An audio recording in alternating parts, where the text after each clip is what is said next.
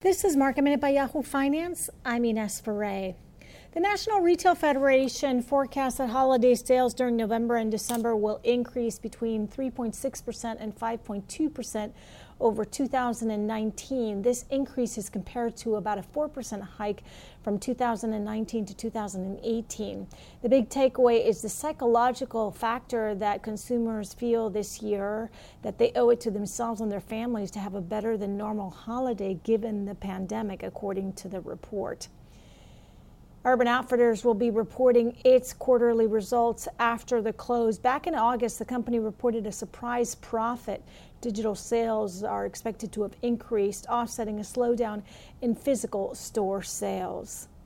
Today, financials and energy were leading the gains. Boeing is up more than 4% today after another green light that's expected for the MAX jet as the EU safety agency is expected to lift its grounding of the MAX jet in Europe. The, A, the FAA in the U.S. had already lifted its grounding officially last week. For more market minute news, head to yahoofinance.com.